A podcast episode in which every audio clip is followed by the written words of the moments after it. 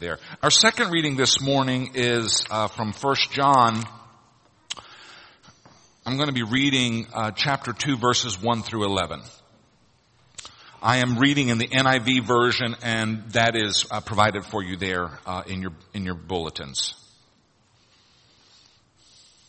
Hear the word of God. My dear children, I write this to you so that you will not sin, but if anyone does sin, we have an advocate with the Father, Jesus Christ, the righteous one. He is the atoning sacrifice for our sins, and not only for ours, but also for the sins of the whole world. We know that we have come to know Him if we keep His commands. Whoever says, I know him, but does not do what he commands is a liar, and the truth is not in that person. But if anyone obeys his word, love for God is truly made complete in them. This is how we know we are in Jesus. Whoever claims to live in him must live as Jesus did. Dear friends, I'm not writing you a new command, but an old one which you have had since the beginning. This old command is the message you have heard. Yet I am writing you a new command. It is truth.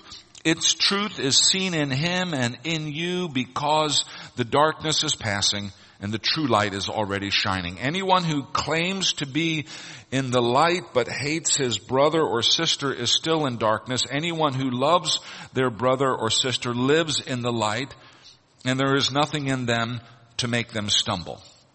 But anyone who hates a brother or sister is in the darkness and walks around in the darkness, they do not know where they are going because the darkness has blinded them.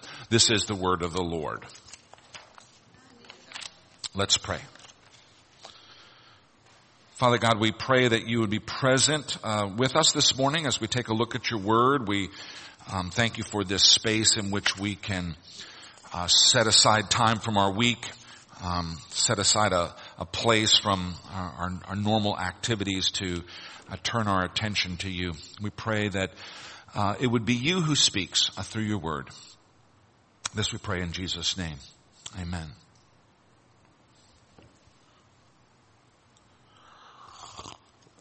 We know that we have come to know Jesus if we keep his commands. This is how we know that we are in Jesus. Whoever claims to live in Jesus must live as Jesus did. Those are two of the chunks that we just read from uh, 1 John chapter 2. In Matthew uh, chapter 22, one of the experts of the law comes to Jesus and he asks him, Teacher, what is the greatest commandment in the law? And you all remember the answer. Jesus says, love the Lord your God with all of your heart and with all of your soul and with all of your mind. This is the first and the greatest command. And the second is like it, love your neighbor as yourself. All of the law and all of the prophets hang on these two commandments. Some other time we can I dig in a little bit more into what it means to love God. Today, I, I just want you to notice that whatever it means to love God, we're supposed to do that thing with our whole heart and our whole soul and our whole mind. Our heart uh, is our affections. Our soul is our power of living and our mind is our thinking or our reason. Part of our love of God is our affections. We should desire God. We should be delighted with God. We should be enamored of God. We should be thrilled to be with God. Part of what happens uh, in worship is designed to heighten our affections. It is appropriate to sing to God. It is appropriate to call out to God. It is appropriate to clap and dance for God. It is appropriate to speak in tongues in worship. God is our husband. We are his bride. We should be in love with him. Another part of our love of God is our soul or our power of life. We talk a lot about Christian stewardship Stewardship is the idea that everything that we have and uh, all that is in our power is in fact owned by God, but we are His stewards, His employees who kind of uh, uh, regulate that stuff. We are the overseers of the estate of God. When we love God with our whole soul or power or life, we commit all of our time and talent and treasure to God. Now we all understand that we are commanded to tithe our income to set aside 10% of our earnings no matter how much or how little we earn. Yes, if we are old and on a fixed income, we should tithe. And yes, if we are young and get a dollar a week allowance, we should tithe. But if we set aside 10% of our income as our tithe, think of how strange it would be if we used the other 90% to serve the devil. Everything that we have, all of our money, all of our time, all of our talent, all of it has come from God and all of it should honor God. Yes, we give our tithe to God, but we use the other part of our 90% to bring honor to God as well. The third part of our love of God is our mind or our reason, our intellect. I have been, uh, in my dissertation writing, been working through the minutes uh, of the church, the minutes of the session of the church, and I've been reading through the 1960s and uh, at some point during, during the 1960s, a group of young people come to the session and they're complaining to the session about the sermons of Pastor Clayton because they're too intellectual. If the sermons that you hear from this pulpit are more intellectually challenging than a soap opera or a TikTok video, good. They should be. Because God deserves our best and that includes our minds. Okay, so that's enough about the love of God. We'll talk more about that. I want to think more about that another time. The second most important commandment, and it's a kind of an equivalent of the first commandment, is to love your neighbor as yourself. A little later in 1 John, the apostle whom Jesus loved writes, whoever does not love their brother or their sister whom they have seen cannot love God whom they have not seen. Okay, do you see the connection here? The love of neighbor and the love of God are in fact connected. If we don't love our neighbor, we can't possibly say that we love God. The love of God and the love of other people are connected when John says, whoever does not love his brother or sister. Now, when he uses that language, he's referring to the Christian community. Brother and sister is Christian code for people who are part of the body of Christ. But it is also true that Christians have a duty to love all people, including non-Christians, but we have a special duty to love people inside of the fellowship. So love of God and love of people are connected. Loving God is more mysterious because God is more mysterious. Loving people, however, is something that we can see rather plainly. And so we go back to our first reading, which we've been reading every week for several weeks now, from 1 Corinthians chapter 13. In this passage, the apostle Paul is speaking to Christians in a church that he had started, there were a number of problems in that church, including cliquishness and favoritism. And so Paul gives them, you know, a fatherly talking to about Christian love. Christian love, he tells us, is more important than preaching well. It's more important than prophecy. It's more important than charity. It's even more important than martyrdom. If we don't have Christian love, Paul tells us we don't actually gain anything. It's very important. But what is it? And so then in the passage that we keep reading every week, we get this uh, characterization. Love is patient. Love is kind. Love does not envy the things that other people have. Love doesn't boast about itself. Love is not proud. Love does not dishonor other people. Love is not self-seeking. Love is not easily angered. Love keeps no record of wrongs. The greatest commandment is to love God with our whole heart and soul and mind. And the second and equal commandment is to love our neighbors in the same way that we love ourselves. And Paul gives us a description of what that love would look like. But then we think about the passage that we started this sermon with in 1 John 2, 3, and 6, namely, we know that we have come to know Jesus if we keep His commands, and whoever claims to live in Jesus must live as Jesus uh, live as Jesus lived. And what else can that possibly mean except to be patient and kind, to not envy the things that other people have, to not boast about ourselves, to not be proud, to not dishonor people, to not be self-seeking, to not be easily angered, and to not keep record of wrongs. That's what keeping Jesus' commands looks like. That's what it means to live the way that Jesus lived. And so that's what it means to say that we have come to know Jesus. That's what it means to say that we are living the way that Jesus lived, that we are living in Jesus. My concern is that we have come to know about Jesus, but we have not come to know Jesus. It's good to know about Jesus.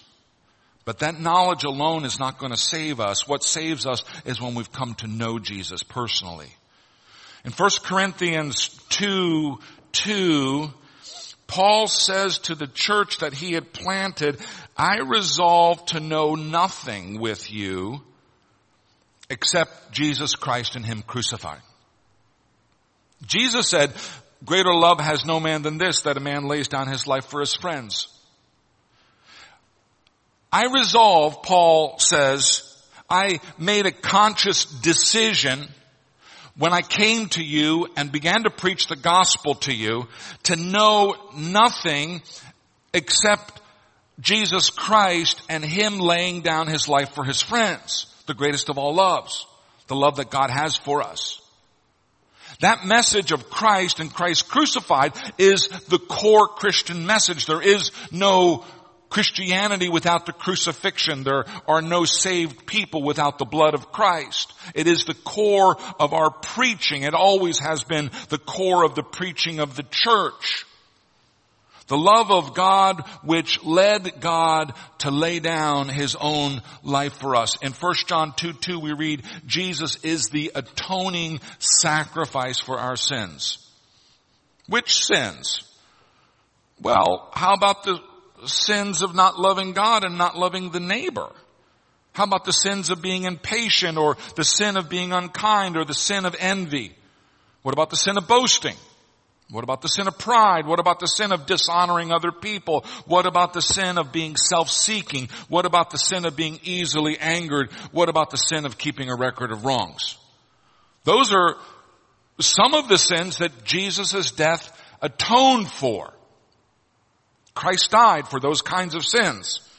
And this room is full of people who have committed those kinds of sins. This room is full of people for whom Christ died so that you might be saved. What does it mean to know Christ or to be in Christ as opposed to know about Christ? John, of course, is writing to Christians. John is writing to the church all of his talk in this letter that we've been reading about keeping the commands of Christ because we are in Christ. This is a message for Christians. It's not a message for pagans. But what does it mean to know Christ? What does it mean to be in Christ? John, of course, had a very special relationship with Jesus. He was one of the twelve. He lived with Jesus nonstop for three years. He was acquainted with Jesus personally. He knew the character of Jesus. He knew the teachings of Jesus. He also witnessed the death and the resurrection of Jesus. That's where First John begins. Maybe you remember it begins this way. That which was from the beginning, which we have heard, which we have seen with our eyes, which we have looked at and our hands have touched. This we proclaim concerning the word of life. John was an eyewitness. He was an ear witness to Jesus. He knew Jesus in a very rich and a complex way. But there's something even more because others also spent time with Jesus but failed to understand who Jesus was. Think of Judas. Judas also was one of the twelve. Judas also spent three years with Jesus, but he failed to know Jesus and it cost him his life. It cost him his eternal life after Jesus died and then was resurrected, Jesus had to explain to his followers what it all meant.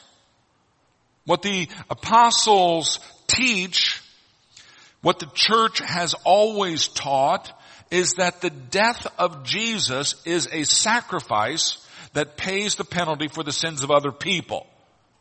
In the Old Testament, in the law of Moses, God gave the people a system of sacrifices which prepare them to understand Jesus and to understand His death. There is no forgiveness of sins without the shedding of blood, the Bible tells us. In the Old Testament, God gives the uh, the, the blood was the blood of sheep and goats. In the New Testament, God gives a, a new sacrifice, an ultimate sacrifice, a sacrifice that doesn't have to be repeated. The sacrifice that is adequate to cover the sins of any person who wants to have their sins forgiven. John knew this Jesus in a special way. And we too can know Jesus, not as well as John knew him, but we can know him well enough. And how is it that we know Jesus?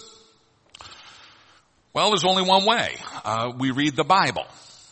Okay, Jesus. The, all the information that we have about Jesus uh, is in the Bible. Jesus is both a character in the Bible, and Jesus is the author of the Bible. Jesus is the second person of the Trinity. Jesus is the eternal Word of God. The Bible is the written Word of God, and the Bible shows us the heart and the mind of God. In the same way that reading a letter from someone will show you something about the character of that person, reading the Bible shows us something of the character of God. Not everything, we don't know everything about God, but we know enough for our salvation. If you want to know about Jesus, if you're curious about Him, the only way is to spend more time in the Bible. And don't just restrict yourself to the Gospels or to the New Testament where Jesus appears as one of the characters because Jesus, as the Word of God, as the second person of the Trinity, is the author of the whole Bible. It is the same God who speaks in the Bible from Genesis to Revelation. So we know Jesus by immersing ourselves in the Word of God. How is it that we can be in Jesus? What does that mean to be in Christ? To be in Christ means to be part of the body of Christ.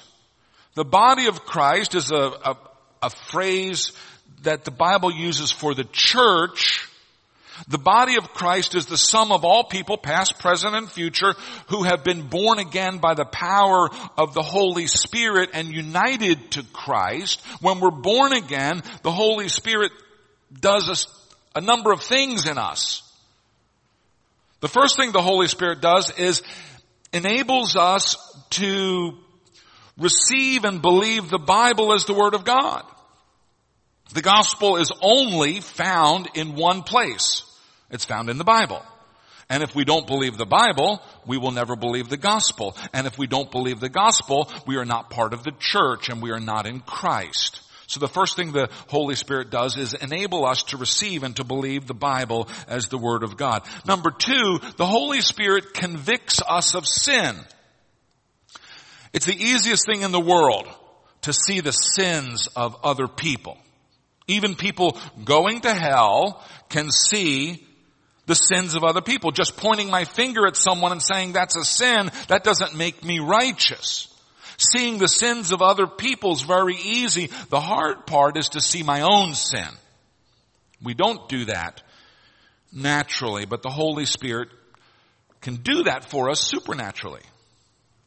When we're convicted of our sin, we understand what sin is, we understand that we have committed sins, and we're mortified.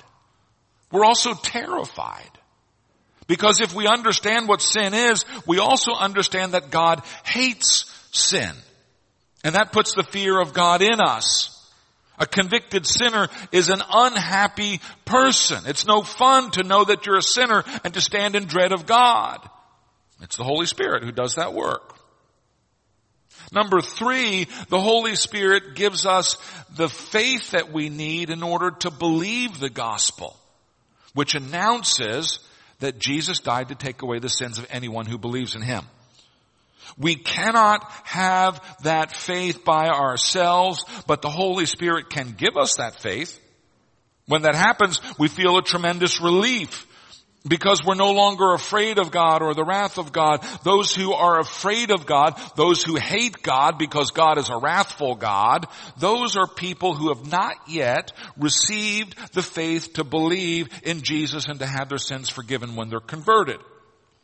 When that happens, we feel a, a sense of relief, a lightness. We feel a tremendous freedom. Freedom from slavery to sin.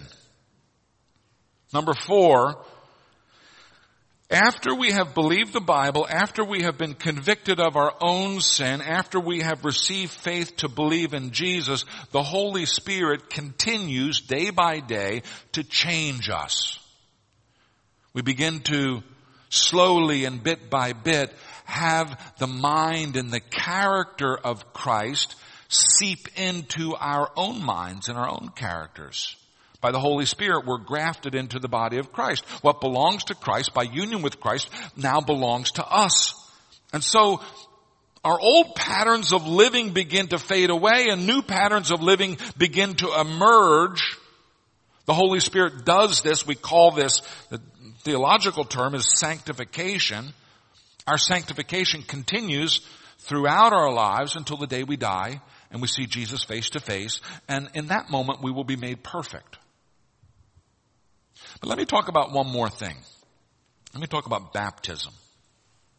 Because baptism is a sacrament and baptism is the visible sign that we have been included in the visible body of Christ. Sometimes we baptize adults or children who know what they're doing when they come to faith in Jesus Christ when they confess their sins and repent and promise to follow Christ for the rest of their lives. We call that a believer baptism. When the Ethiopian eunuch uh, met Philip and understood the gospel, immediately upon having faith in Christ, he was baptized. As soon as Philip and the eunuch find some water, uh, the eunuch gets dunked in the water. Baptism, of course, is not magic. Baptism does not wash away sins, but the Bible commands us to be baptized if we believe in Jesus. It is an outward and visible sign to the world that we believe in Jesus for the forgiveness of our sins and that we have promised to follow Jesus until the day that we die. A few weeks ago we had uh, three believer baptisms uh, out on the north lawn uh, of the church.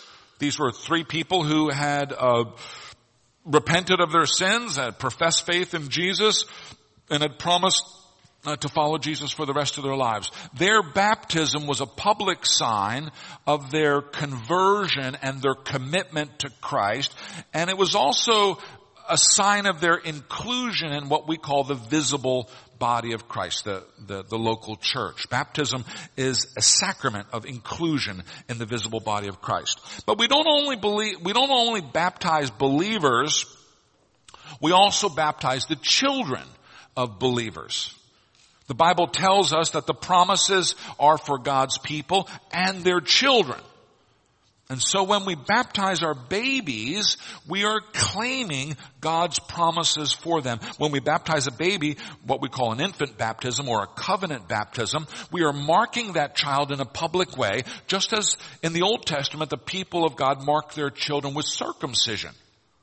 When a faithful Jew circumcises his son at eight days, he is obeying God's command and marking that child as a member of the covenant community.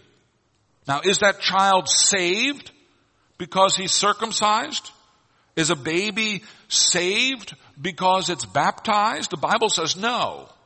Each person must come to faith for themselves one day. And so the child who is circumcised or the child who is baptized when he grows up must profess faith in God for himself. Baptizing an adult doesn't save the adult, but it is a sacramental sign that that person believes in Jesus and is part of the family of God. Baptizing a baby does not save the baby, but it is a sacramental sign that those parents believe in Jesus and that this child will be raised in the nurture and the admonition of the Lord. And so if you have never been baptized and you believe in Jesus as your Savior, you, you should get baptized as soon as possible, like this afternoon. If you are a follower of Jesus and your babies have not been baptized, you should baptize them. and announce to the world that this child is going to be raised in the nurture and in the admonition of the Lord. So in our closing minutes here, I want us to just to spend a little time in the quiet thinking of where we are with Christ uh, this morning. I was a little alarmed when I was uh, reading uh, this passage from First John this morning. Uh, First John says, we know that we have come to know Jesus if we keep Jesus's commands. And of course, Jesus's commands come down to the love command to, to love God and to love others. And the Bible gives a nice summary of what that looks like to love others, to be patient, to be kind, to not envy, to not boast, to not be proud, to not dishonor others, to not be self-seeking, to not be easily angered, and to not keep a record of wrongs. How are we doing with that this morning? That's a question that uh, each of us in the church needs to ask ourselves seriously. You don't have to give me the answer to that question, but I think each one of us needs to talk with God and ask that question. So why don't we do that now? Let us pray. Almighty God, we do thank you for your word and we thank you for uh, the instruction of the prophets and the apostles who have gone before us. We thank you for the insight that you have uh, given them into your character and your nature, your law. Uh, we pray that by your Holy Spirit this morning we would allow your word to shine a light into our lives, uh, hold a mirror up to us about who we are and, and, and where we are. We pray that um, that your light would keep us from stumbling, that your light would keep us in your path. Lord Jesus, you were patient and you were kind and we pray that you would make us more like yourself. You did not envy, you did not boast, you were not proud, and we pray that you would make us more like yourself. You did not dishonor other people, and you were not self-seeking. We pray that you would make us more like yourself. You were not easily angered and you kept no record of wrongs. And we pray that you would make us more like yourself. Lord, we pray that in our lives and in our hearts, in our soul, in our minds, we, we, we pray that we would be so filled with Christ, that we would be so much in Christ, uh, that our lives and our attitude and our actions and our speech would bring glory to Christ and honor to, to the Father. We thank you for sending your Son into the world to rescue us from, from ourselves and from our waywardness.